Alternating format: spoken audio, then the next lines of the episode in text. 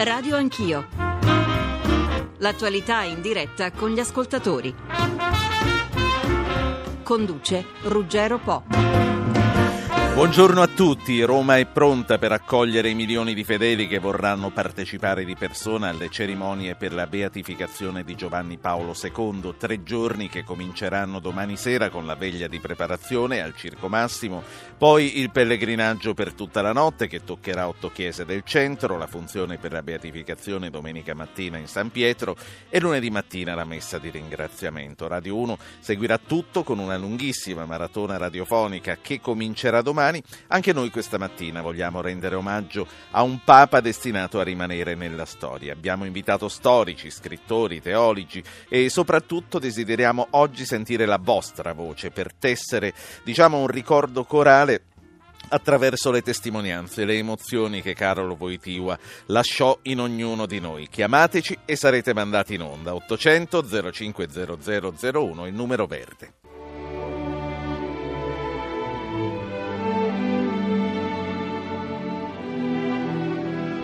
Voi non vi rassegnerete ad un mondo in cui altri esseri umani muoiono di fame, restano analfabeti, mancano di lavoro. Voi difenderete la vita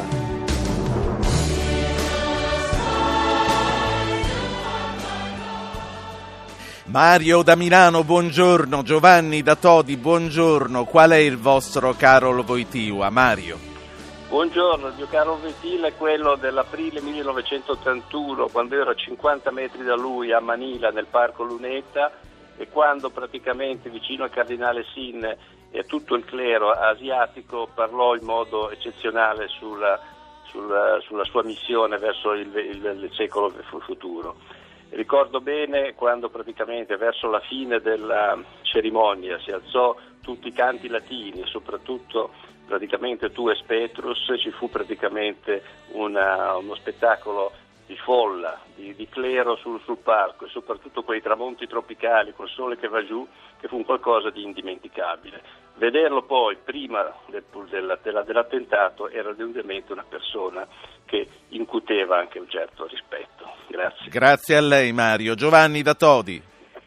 Il mio Carol invece era un Carol già anziano perché eh, l'ho incontrato nella giornata mondiale della gioventù nel 2000 a Roma e lì in occasione, proprio davanti a lui, ho conosciuto mia moglie e lui era per me un nonno, era come una persona di famiglia, lo guardavi e dava serenità, dava proprio quel senso di calore e quando poi è mancato pochi anni dopo, naturalmente è come se fosse mancato qualcuno di famiglia. Ecco, questo è il mio caro. Grazie a lei Giovanni. Alberto Melloni, buongiorno. Buongiorno a lei. Alberto Melloni è storico del cristianesimo e scrittore, ha scritto per Mondadori, è uscito proprio in questi giorni, Le cinque perle di Giovanni Paolo II. Massimo Franco, buongiorno. Sì.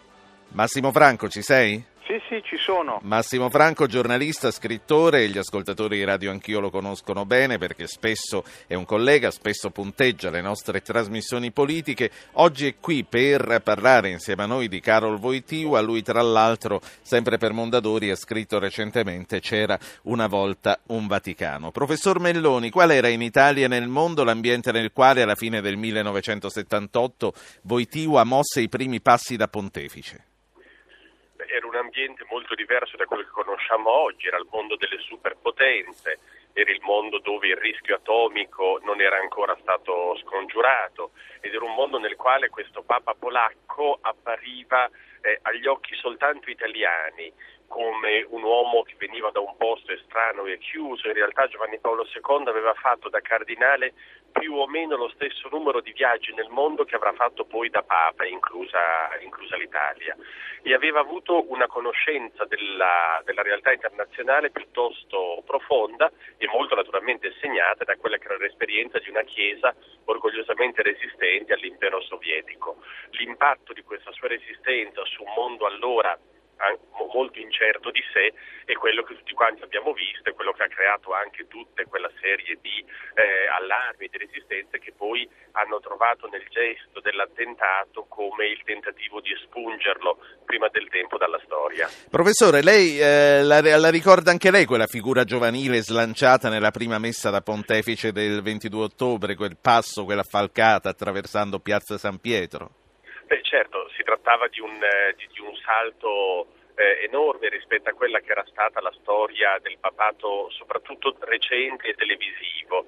Eh, la televisione era incominciata con eh, Giovanni XXIII, con questa figura anziana di, di, pontefice e con Paolo VI, che peraltro non era così avanti negli anni quando fu eletto e non c'era stato lo stesso tipo di segnale perché rappresentava una figura eh, appunto molto eh, rarefatta, eh, con una specie di mh, mm, presenza fisica corrosa da, dal, dal, dubbio, dalla, eh, dall'inquietudine. Eh, poiché rappresentava una, una, specie di icona eh, di, una chiesa, di una chiesa trionfante che non c'era, e, e che impersonava con, eh, con, se stesso impugnando in un modo totalmente diverso la ferula, il bastone pastorale che i papi portano e col quale fece delle cose che il papato romano non aveva ancora vista, come quella cosa che fece appunto nella messa di inaugurazione del pontificato, alzandolo con entrambe le braccia come aveva già fatto e avrebbe fatto poi altre volte in seguito. Massimo Franco, 1978-2005, 27 anni quelli del pontificato di Voitiva durante i quali il mondo cambiò cambiò profondamente e cambiò l'Europa proprio a cominciare dalla sua Polonia. In quale misura eh, Franco Giovanni Paolo II ebbe un ruolo attivo nella caduta dei muri? Beh, è stato un grande papa politico secondo me perché aveva sempre riconosciuto e rispettato i confini tra sfera politica e quella religiosa e perché aveva eh, in quel 1978 un contatto di una conoscenza profonda del mondo comunista perché mentre il Vaticano di allora, ma anche gli Stati Uniti di allora, penso a Henry Kissinger, il segretario di Stato di Nixon, insistevano per l'Ostpolitik dando per scontato un comunismo quasi eterno, in realtà Wojtyla dalla sua Polonia, dal suo avamposto, avvertì l'Occidente che quel mondo stava finendo. E in fondo il suo pontificato è stato eh, un pontificato che ha accompagnato e anche promosso la fine della guerra fredda con una vittoria molto evidente in Occidente ma anche in Sud America e con un buco nero invece per quanto riguarda l'Asia, in particolare la Cina comunista, dove il Vaticano che aveva contribuito al crollo dell'Unione Sovietica era visto a maggior ragione come un possibile nemico non tanto dal punto di vista religioso ma appunto politico. Quale tipo di rapporti seppe intrattenere con i presidenti che si alternarono alla Casa Bianca, Papa Wojtyła? Beh, eh, il rapporto storico fu quello con Reagan, con il quale, eh, ricordiamo, per la prima volta il Vaticano stabilì relazioni diplomatiche.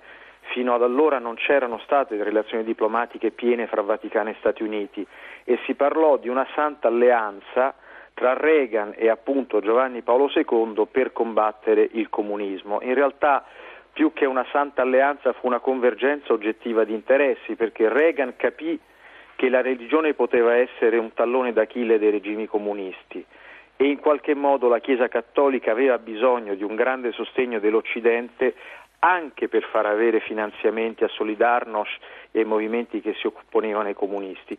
Quindi c'è stato con Reagan un rapporto molto buono, con i presidenti democratici meno, conflittuali con eh, ad esempio con Clinton, perché una volta finito il comunismo Giovanni Paolo II osservava con maggiore diffidenza un capitalismo visto come culla del relativismo morale.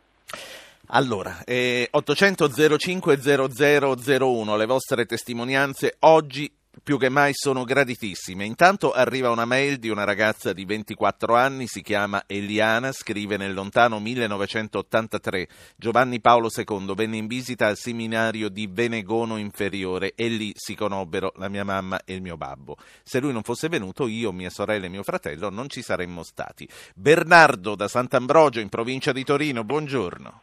Buongiorno a tutti e grazie per questa testimonianza che posso portare.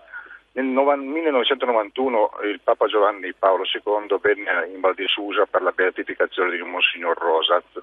Al pomeriggio tenne un'udienza privata alla Sacra di San Michele. giornata ventosa, un po' di ritardi perché l'elicottero non poteva atterrare, venne su in auto, va bene.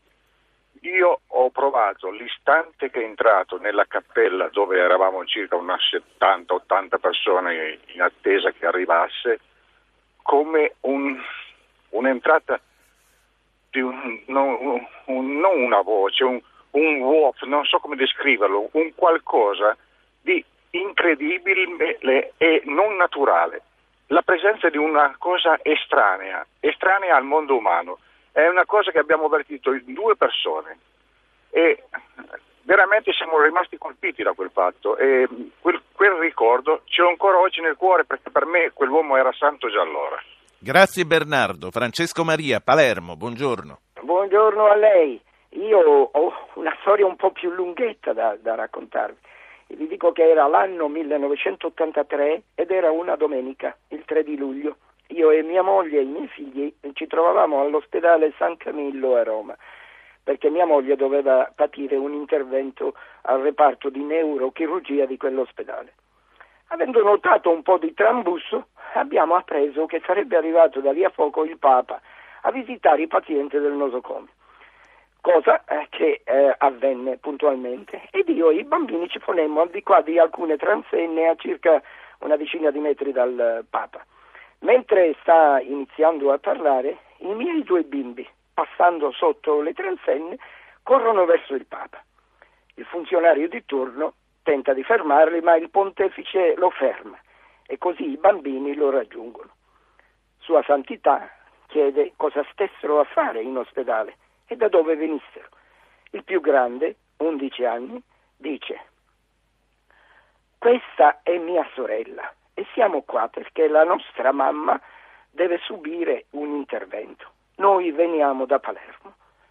Il Papa gli risponde non ti preoccupare, la tua mamma guarirà e tornerà a casa con voi. Io pregherò per lei. Poi, segnandoli sul capo e li abbraccia, e li congeda.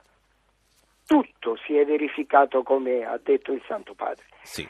E dopo una settimana, mentre stavamo uh, andando via dall'ospedale, una signora ci ferma e ci dice di avere già visto i bambini. Io ho detto che non era certo. possibile perché, perché eh, non eravamo mai stati a Roma.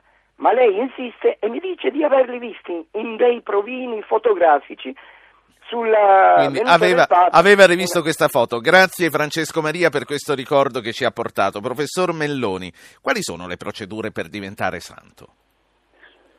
Le procedure eh, della Chiesa Cattolica sulla santità sono cambiate in maniera molto profonda nell'undicesimo secolo.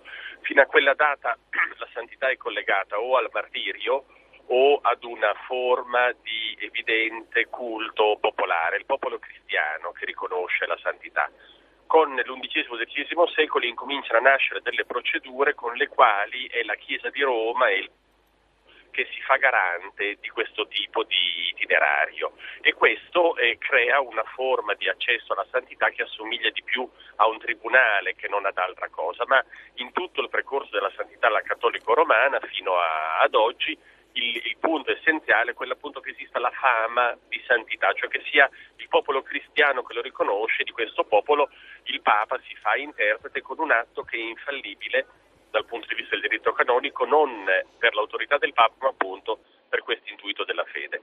Nel caso di Giovanni Paolo II, delle procedure che già lui aveva ra- ra- accorciato, reso più rapide, sono state totalmente scavalcate. È un caso praticamente unico questo, e c'è di caso di martirio, di riconoscimento della santità di un Papa da parte del suo immediato. Sì. Eh, immediato successore e questo sembra venire incontro a quella che è una metamorfosi che ha anche delle ambiguità della santità. Cioè da un lato è evidente che eh, la presenza fisica di Giovanni Paolo II in tutti gli angoli del mondo, la sua presenza televisiva, ha reso la sua persona estremamente familiare a tutti, come appunto dice certo. uno degli ascoltatori, no? una persona quasi di casa. Dall'altro, come si è visto in tante delle migliaia e migliaia di canonizzazioni che Giovanni Paolo II ha fatto, eh, Voitila da solo ha beatificato più persone di tutti i suoi predecessori. Professore. Eh, lei nel suo libro parla di cinque perle di Giovanni Paolo II, ce le elenca e poi il libro ce lo leggiamo. Sì, eh, no, credo che proprio per questa questione delle misure il, il nemico di Voitila sia la media. Eh, cioè il tentativo di trovare una media sempre alta nelle cose. Sì. In questo pontificato mi sembra rimarranno tante cose che appartengono a miliardi di persone su questo pianeta, ma ci sono alcuni punti che rimarranno nella storia e mi sembra che siano l'impegno che lui ha preso e tenuto, ultimo vescovo del Concilio verso il Vaticano II, la scelta di modificare i rapporti con l'ebraismo andando in sinagoga nell'86, il nuovo rapporto con le religioni, con la preghiera di Assisi, quella decisione del 2000 di celebrare, nonostante le eh, contestazioni molto autorevoli che subiva, il mea culpa della Chiesa, e poi quelle parole che disse nel 2003 contro la guerra dei Bush, quando sembrava che andare in Iraq a cercare la distruzione di massa fosse la cosa più intelligente e santa da fare, nella quale lui, ergendosi a sopravvissuto della seconda guerra mondiale, volle ricordare, non ascoltato a tutti, che le guerre si sa sempre come iniziano come finiscono. Grazie per essere stato con noi a Radio Anch'io. Sì. Massimo Franco, c'era una volta un Vaticano, quanto è servito lui a cambiarlo il Vaticano? Ma secondo me eh, in qualche modo è stato decisivo, nel senso che ha avuto una capacità di previsione di un mondo che stava crollando che è stata quasi profetica, oserei dire. Quindi in qualche modo noi oggi vediamo un Vaticano che eh, Giovanni Paolo II ha contribuito fortemente a trasformare, devo dire anche con, eh, con un punto interrogativo, e cioè se il ruolo che ha avuto eh, Papa Voitila nel superare la guerra fredda e in qualche modo con la sua poi malattia eh, di fatto spettacolarizzata degli ultimi anni non abbia eh, costretto un po' il Vaticano a mettere in ombra i grandi cambiamenti che Giovanni Paolo II aveva messo in moto e quindi oggi in fondo stiamo ereditando eh, un'immagine di Vaticano che appare in affanno in Occidente perché in qualche modo è stato plasmato dalla guerra fredda e la figura di Giovanni Paolo II, un pontificato così lungo a cavallo fra guerra fredda e ciò che c'è stato dopo, in qualche modo credo abbia Sì. frenato l'analisi di quello che sarebbe successo in seguito. Argomenti che tu approfondisci in questo libro perché la Chiesa sta perdendo peso in Occidente. Grazie anche a Massimo Franco, giornalista e scrittore, per essere stato con noi. Silvia, Roma, qual è il suo Papa Voitiva? Senta, intanto sono già due giorni che io vado in Vaticano e dico anche una cosa, dopo che lui è morto ed io ero lì, non sono mai voluta andare a visitare la sua tomba perché lo volevo ricordare da vivo. E invece l'altro ieri io ho sbagliato corsia e all'improvviso mi sono trovata davanti alla sua tomba. Quindi mi sono venute le lacrime, c'erano i bigliettini eccetera, ma quello che io racconto è velocemente sono stata lì tutte le tre sere, anche l'ultima settimana, eh, in Vaticano, insieme al mio cane che era un trovatello zoppicante, eccetera, e quello che notavo quando suonavano le campane per, per- per lui, insomma, alle 5 e mezza, 6, che le persone che non riuscivano a camminare bene correvano. Io facevo, ma guarda la gente, come trascinata come me. Però and- l'ultima sera sono andata in Vaticano col mio cane e mi sono ritrovata in mezzo a tanta folla naturalmente e accanto a me c'erano un Doberman e un lupo. Io ho detto, mamma mia, adesso si sbranano, questi si sbranano. Invece quello che mi ha meravigliato, la posizione seduta di questi tre cani che non si sono nemmeno guardati con un rispetto allucinante. Grazie. Io sono rimasta, prego. Grazie di questo scatto, di questa immagine che lei ci ha dato. Un sms da Carlo, vorrei ricordare il monito di Karol Wojtyła alla caduta del comunismo. Disse che il capitalismo non era la soluzione ai problemi sociali della nostra società. La solidarietà cristiana deve essere la pietra fondante dei rapporti sociali.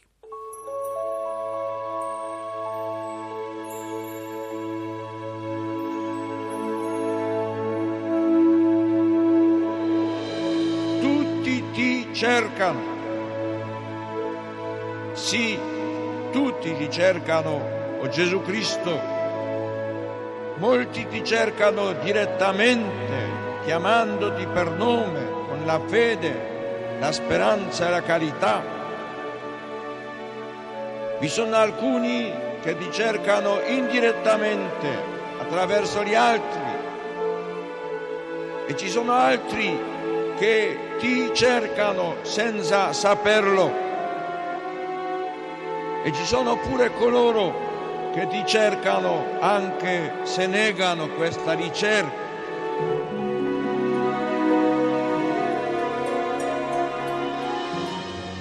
Ciononostante ti cercano tutti, ti cercano prima di tutto perché tu li cerchi per primo, perché tu sei diventato per tutti uomo nel seno della Vergine Madre, perché tu hai redento tutti a prezzo della tua croce.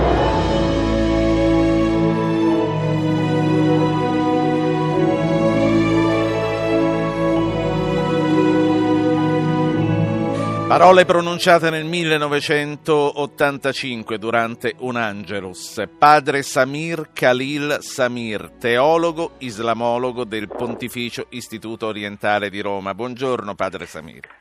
Buongiorno a tutti. Si è parlato nella prima parte dei viaggi, degli incontri diretti di Papa Voitiva con le diverse fedi. Papa Giovanni Paolo II, già dall'inizio del suo pontificato, diede un grande impulso al dialogo fra le religioni, parlava di un movimento mondiale di preghiera per la pace. Quale fu, Padre Samiri, il suo rapporto con l'Islam?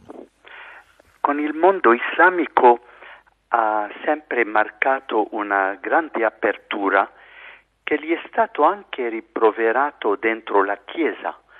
Eh, ha avuto dei gesti che hanno sorpreso sia a livello politico riguardo alla violenza, alla guerra, alle guerre, al caso della Palestina in particolare, in ca- il caso dell'Iraq dove si è opposto in modo chiaro a un intervento eh, in questo paese, ma ha avuto a livello spirituale un grande influsso, cominciando con il famoso discorso di Casablanca nell'agosto dell'85, dove eh, ha parlato a più di 100.000 giovani musulmani eh, sul terreno di sport, un lungo discorso, quasi un'ora, eh, che è stato il discorso programmatico praticamente dei rapporti con l'Islam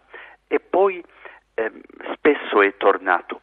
Forse eh, darei un'idea, alcuni estratti del suo, di questo discorso fondamentale, quando dice ai giovani noi crediamo nello stesso Dio, il Dio unico, il Dio vivente, il Dio che ha creato i mondi, espressione araba, e porta le sue creature alla perfezione.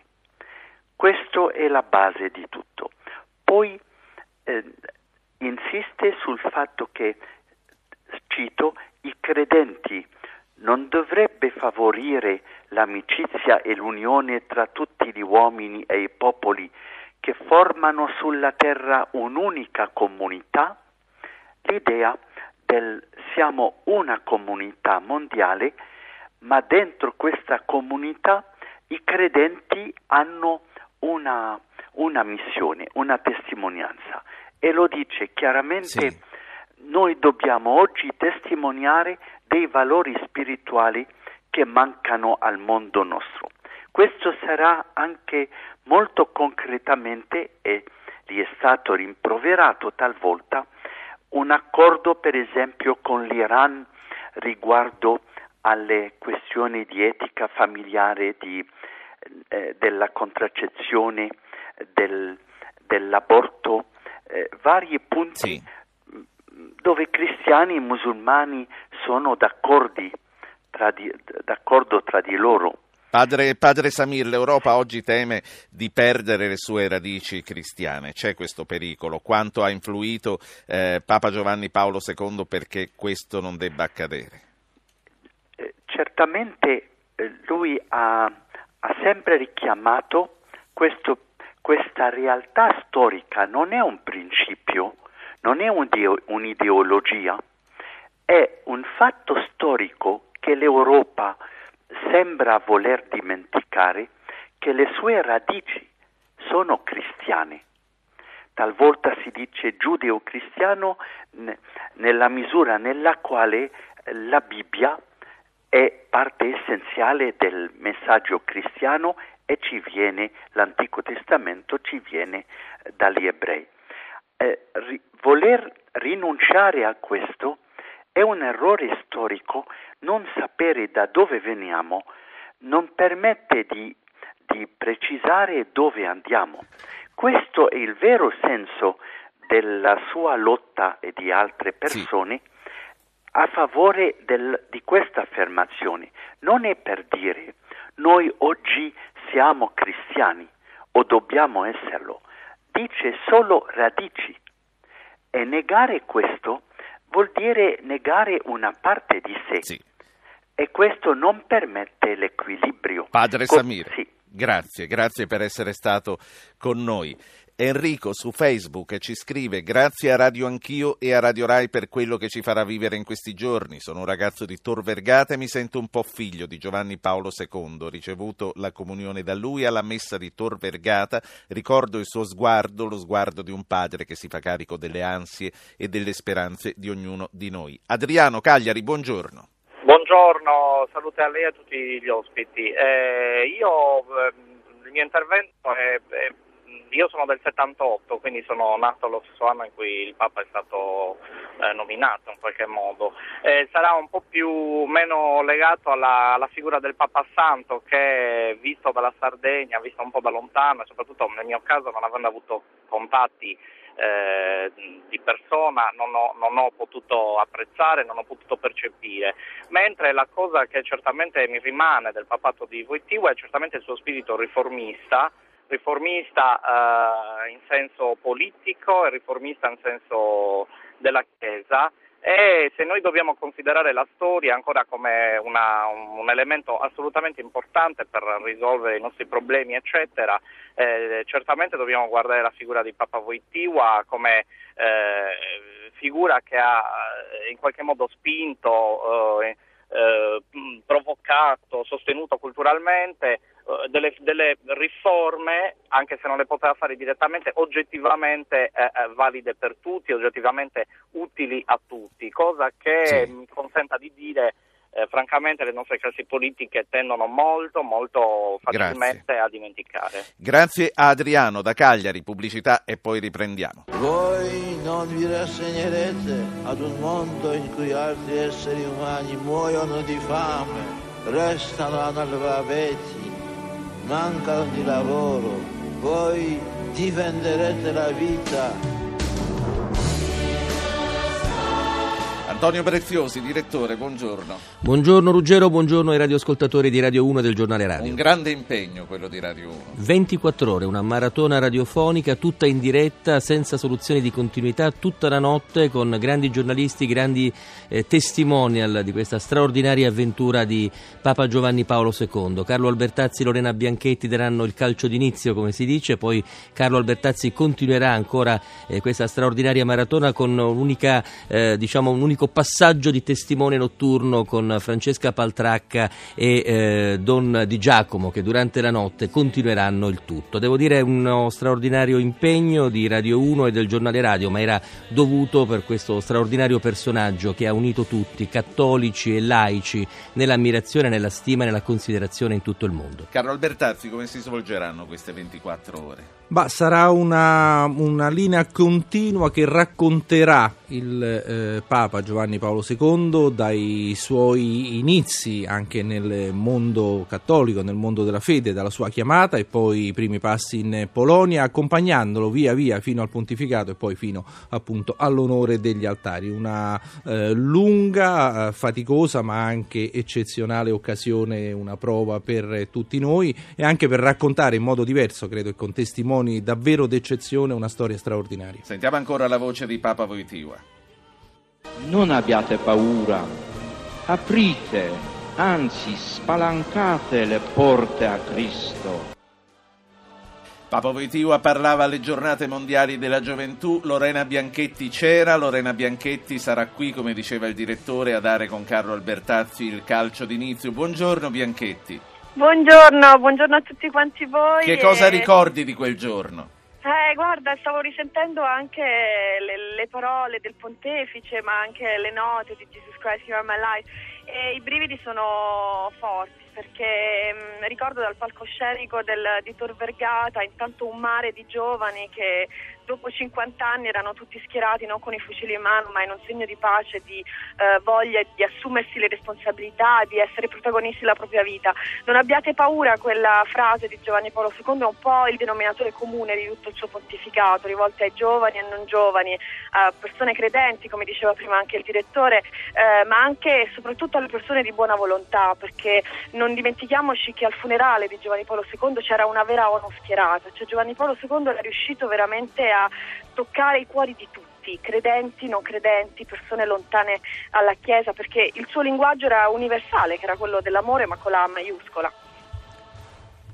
Volevo aggiungere alle parole di Lorena Bianchetti, che saluto Lorena Antonio Ciao Prezioso. direttore, sì, sì, sì, un saluto affettuoso davvero. Che quelle parole, eh, aprite le porte, non abbiate paura, costituirono una sorta di vero e proprio programma di questo pontificato. Lo stesso Giovanni Paolo II scrisse qualche anno più tardi che quando le pronunciò non aveva lui stesso la consapevolezza di quanto lontano avrebbero portato se stesso e la Chiesa quelle parole. E che poi eh, andandole a rileggere e rileggerle soprattutto nella frase completa, eh, contenevano un appello ad aprire i sistemi politici, gli, i confini degli stati, i confini economici, politici, culturali, insomma una grande apertura che poi portò, a mio avviso, alla caduta del muro di Berlino, ma anche ad una caduta di una serie di altri muri che eh, costituivano le differenze tra gli esseri umani. Sono state veramente parole profetiche. Sentiamo ancora il Papa degli italiani nelle voci dei nostri ascoltatori. Michele Bologna. Sì, buongiorno, buongiorno, a tutti e grazie per l'attenzione che state dedicando a queste giornate. Eh, io sono un diacono permanente, quindi ho vissuto da vicino un po' l'intero pontificato. Io però voglio ricordare da voi, eh, specie al direttore Preziosi che eh, sento che è presente, io vorrei che si ricordasse anche a quanti contrasti però ha avuto quest'uomo e quante amarezze ha dovuto subire. Io eh, anche come noi credenti, come popolo dei credenti, io mi ricordo i primissimi anni del pontificato quando insomma, c'era una bella ostilità del mondo laico, il rispetto e l'amore l'affetto sono arrivati molto dopo, Io mi ricordo delle vignette terribili che si facevano eh, sui principali quotidiani nazionali, ridendo anche eh, quella che era la fortezza dei valori di quest'uomo qui, che non ha fatto un passo indietro su questioni di base come la famiglia, la vita, eh, la difesa della vita nascente, la difesa della vita morente, cioè tutto questo secondo me non deve essere passato in secondo piano, questo è un uomo che anche nella stessa sì. Italia, prima ancora che in Europa, ha dovuto insomma, mh, mm, subire anche una parte irridente che c'è comunque stata, ecco, ed è un bene Michele, oggi... grazie. Sì. Guardi Michele, io le rispondo subito dicendole che c'è sicuramente un'immagine che riassume in sé tutto il male eh, di cui lei ha parlato in, co- in, questo suo intervento. Quei due colpi d'arma da fuoco esplosi il 13 maggio dell'81 in piazza San Pietro. Credo che siano veramente la somma di tutto il male, di tutta la cattiveria che comunque si poteva concentrare anche intorno intorno ad una figura invece così buona e così positiva come quella di Giovanni Paolo II. Bene, quello è stato sicuramente un momento di grande sofferenza e di grande dolore. Michele, grazie per questa sua testimonianza. Lo dico ai responsabili, lo dico ai responsabili, convertitevi, una volta verrà il giudizio di Dio. Queste parole furono pronunciate nel 1993 ad Agrigento, è l'anatema del Papa contro la mafia. Buongiorno a Giovanni Maria Vian, direttore dell'Osservatore Romano. Buongiorno direttore. Buongiorno, buongiorno a lei e a quanti ascoltano. Quale fu il rapporto di Papa Voitiva con gli avvenimenti drammatici che segnarono la storia italiana? Lo, si capì fin dal primo, dal primo, giorno del pontificato, quando si presentò venuto eh, da un paese lontano ma così vicino, eh, una partecipazione eh, profonda eh, e sempre più eh, comprensiva di, della realtà italiana, di, di, un paese che è legato in modo direi eh, costitutivo alla, alla, Chiesa di Roma per ovvi motivi da, da quasi 20 secoli, quindi un rapporto davvero, davvero profondo, davvero profondo che il Papa eh, avvertì eh, in modo eh, come gli era proprio eh, mistico quasi, eh, appunto. Eh, lui si sentiva vescovo di Roma profondamente, profondamente vescovo di Roma, i suoi interventi in Italia personalmente e attraverso eh, la conferenza episcopale, il Papa, non dimentichiamolo, eh, in quanto vescovo di Roma è primate d'Italia, cioè il primo, eh, il più importante eh, vescovo del paese. È, è, stato vicinissimo, è stato vicinissimo all'Italia.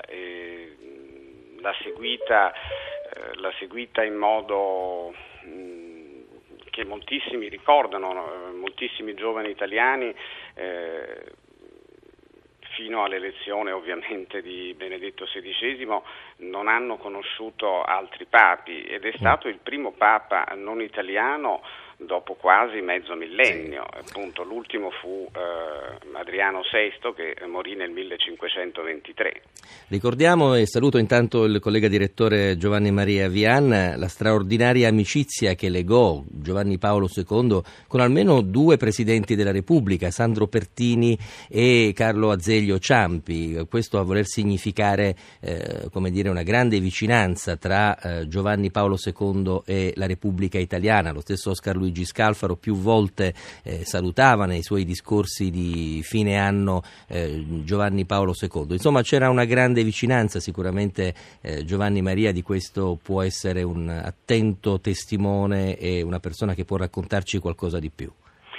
Ah, questo rapporto appunto dei, dei, papi con l'Italia è un rapporto speciale, ehm, lo è, ripeto, sempre stato, nonostante eh, appunto la storia eh, degli ultimi eh, dell'ultimo secolo e mezzo proprio dal punto di vista dei rapporti tra l'unità del paese e eh, la Chiesa Cattolica sia stato un, un rapporto tormentato, controverso dal, dal, punto di vista del giornale eh, che ho l'onore e la responsabilità di dirigere. Mh, Posso ricordare soltanto che l'Osservatorio Romano è nato nel 1861, non a caso pochi mesi dopo o poche settimane dopo la proclamazione del Regno d'Italia contro l'unità italiana, eppure è stato il giornale che eh, è stato uno dei giornali che più hanno, eh, hanno ricordato questo 150 proprio perché l'evoluzione dei rapporti è mm. stata fin dal primo momento eh, rivolta verso una eh, intesa positiva, eh, nonostante i contrasti, nonostante i punti di vista diversi. Sicuramente un grande atto d'amore di Giovanni Paolo II nei confronti dell'Italia è stato proprio quel discorso memorabile nella Valle dei Templi di Agrigento, l'anatema eh. contro la mafia, dal mio punto di vista, non so se sei d'accordo con me Giovanni, è stato veramente un vero e proprio atto di amore nei confronti del nostro Paese. Sicuramente, sicuramente di amore perché il Papa sentiva la responsabilità eh, su di sé, soprattutto del delle più giovani generazioni. Non a caso eh, è eh, un discorso al quale eh, assistono eh, i giovani siciliani, il discorso inizia carissimi giovani di Agrigento e di tutta la Sicilia, è la responsabilità per il futuro e questa responsabilità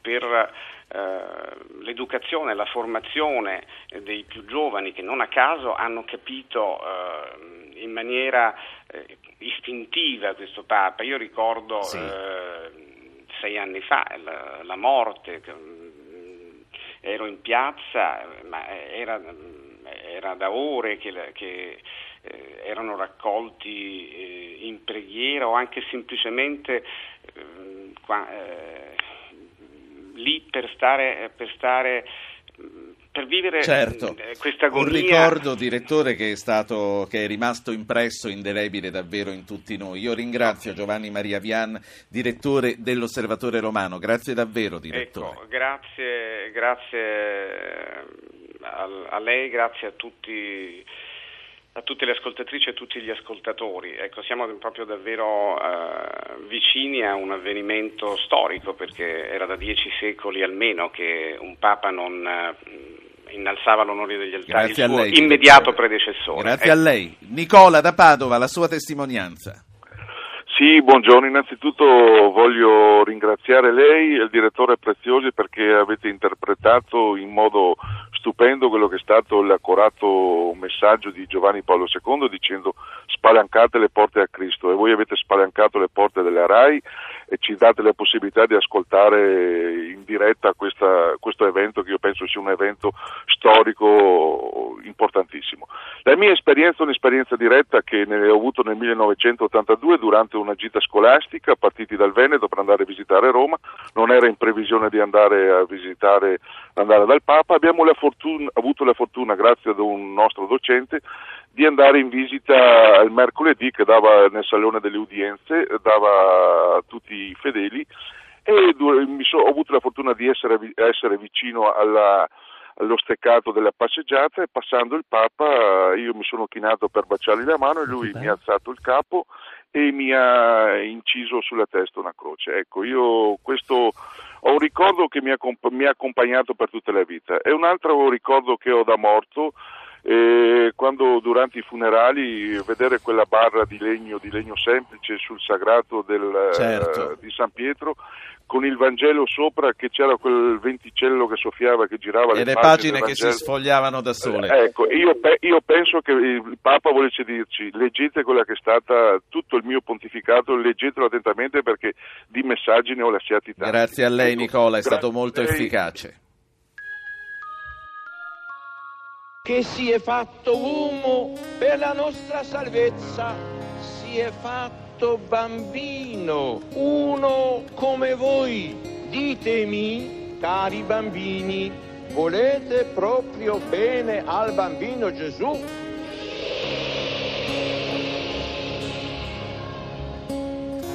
Volete che Gesù regni nei vostri cuori? Il Papa sapeva che avreste risposto tutti con un bel sì.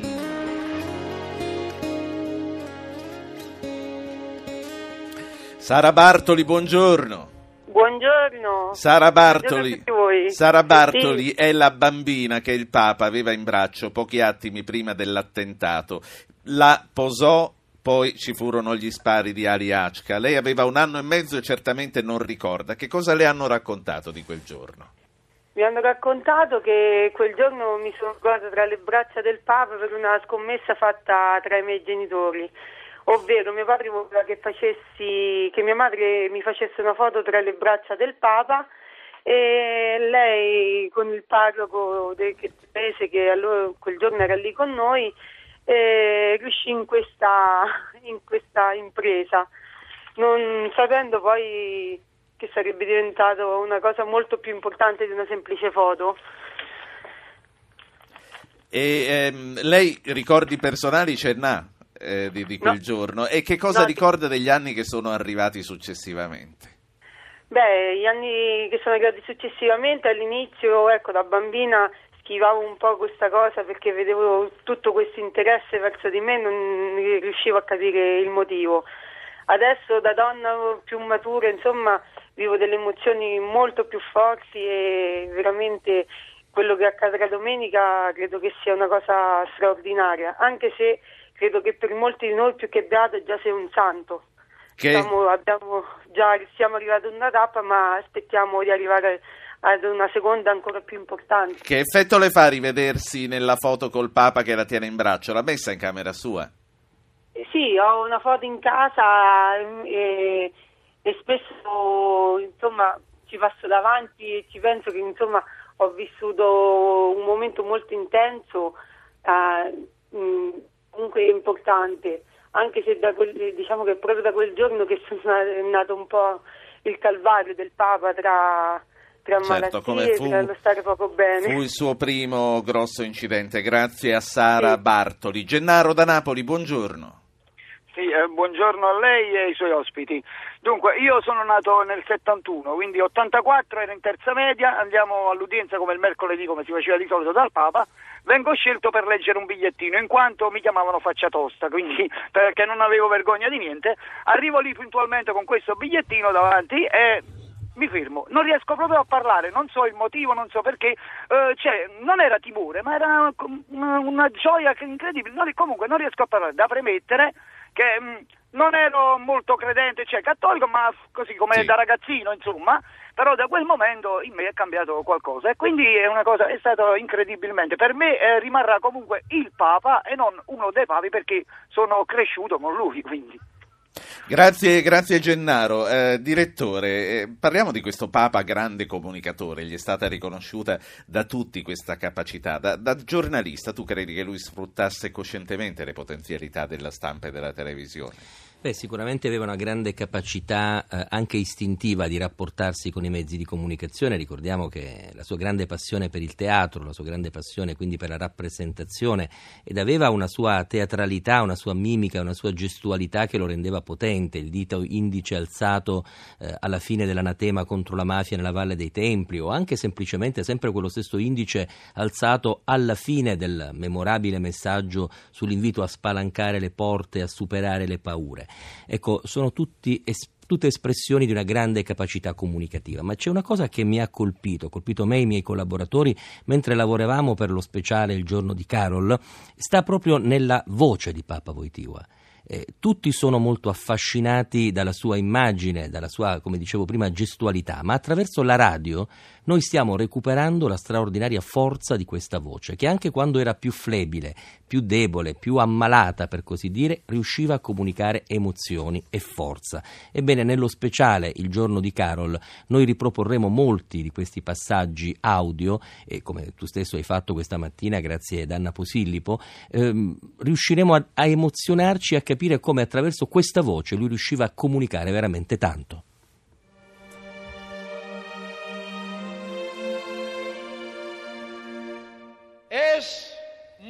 Sencilla la síntesis programa de lo que os he dicho.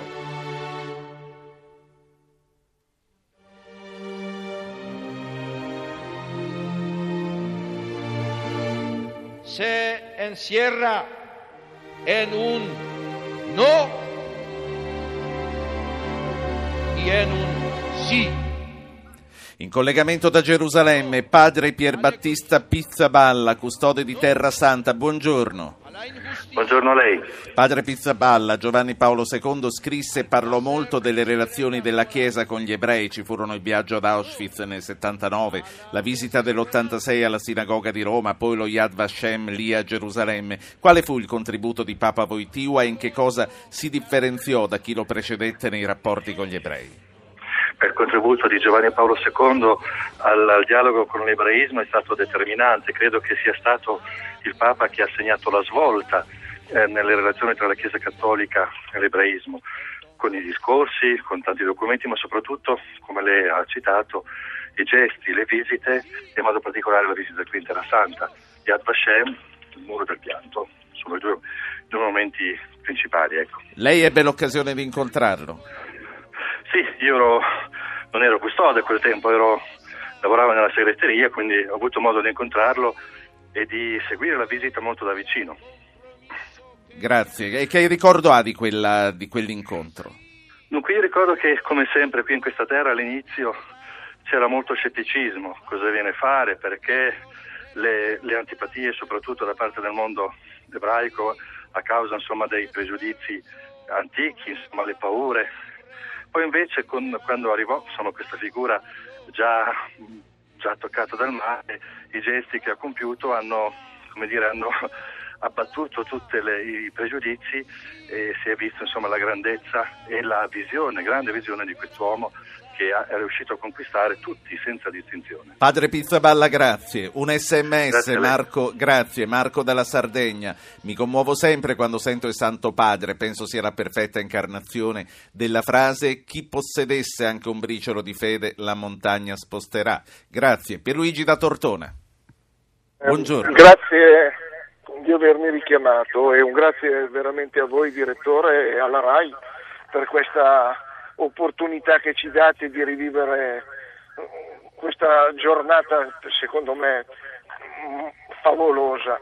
Ho avuto l'occasione di avere il contatto col Santo Padre nella serata del Tor Vergata quando c'è stato il giubileo. Beh, vi dirò che tutti stanchi veramente per questa giornata, passato che e sapevamo che lui era un pochettino claudicante, insomma la sì. malattia l'aveva già po' colpito e um, quando l'abbiamo visto entrare in, que- in questo um, marea di, di, di, gente, cosa del ci genere, dica, ci dica l'immagine di quell'entrata e la saluto, dobbiamo chiudere. Eh, guardi, è stata veramente come si dice adesso, si doveva fare santo subito. Una persona che ha aperto il cuore a tutti, anche a me, laico e cose del genere, si, mi si è aperta la fede. Ecco. Grazie a lei. Allora, direttore, parlava con l'effetto del Papa, si sentiva l'eco in questa telefonata. Sono rimasto col direttore, con Carlo Albertazzi con Lorena Bianchetti che condurranno questo giorno di Carola. Allora, Lorena, Carlo, come, come saranno queste 24 ore con che cosa comincerete, se ci potete anticipare il calcio d'inizio? Ma il calcio d'inizio sarà un, eh, uno sguardo su quello che sta accadendo in quel momento. Noi cominciamo, ricordiamolo, domani alle 12.30 in piazza San Pietro. Poi eh, sarebbe, mh, mm, dire, ingiusto dire soltanto alcuni degli ospiti che vengono perché saranno talmente tanti che eh, preferiamo mantenere ancora qualche minuto di riservo perché stiamo mettendo appunto la scaletta. Ma ehm, ti assicuro, Ruggero, che sarà veramente un evento eccezionale. 24 ore di diretta credo che sia uno sforzo uh, che però come eh, stiamo ascoltando dai nostri eh, ascoltatori sarà ben certo. eh, accettato. Lorena. Sì, sarà naturalmente anche l'opportunità per condividere insieme agli ascoltatori ehm, le emozioni forti che ci ha trasmesso lo stesso pontefice. Già nel corso di questa mattinata sono stati sottolineati tanti, tanti elementi. Ehm, il direttore Preziosi eh, parlava dell'importanza proprio della voce. No? Ricordo anche quando uscendo dal Policlinico Gemelli, eh, dove era stato ricoverato per il femore, lui disse eh, con sì. questa voce, con questo tono così forte, disse deve soffrire il Papa per eh, far capire a tutte le famiglie italiane, a tutti che c'è un Vangelo superiore che è appunto quello della, sì. della sofferenza, insomma per dire la determinazione costante. Da domani sì. alle 12.30 vi ascoltiamo, direttore. Sì, anch'io do appuntamento a tutti i nostri radioascoltatori, anch'io ho un ricordo di Papa Voitiva a Balvano, dopo il terremoto in Irpine e Basilicata, quando crollò la chiesa di Balvano mh, seppellendo un sacco di fedeli, eh, lui mh, a un giornalista che gli chiedeva ma santità qui la gente non ha più tempo di pregare, lui rispose la gente prega con il, suo, con il proprio dolore e con la propria sofferenza. Grazie a voi, eh, Radio Anch'io torna martedì prossimo, il sottoscritto tornerà martedì 10, la prossima settimana con voi ci sarà Angela Maria non ci fate troppo l'abitudine che poi torniamo subito. Avete ascoltato Radio Anch'io, ha condotto Ruggero Po, regia di Anna Posillipo, assistenti al programma Alessandro Bonicatti, Camilla D'Angeli, Valentina Galli, Maria Grazia Santo, la parte tecnica Giampiero Cacciato, Gabriele Cagliazzo.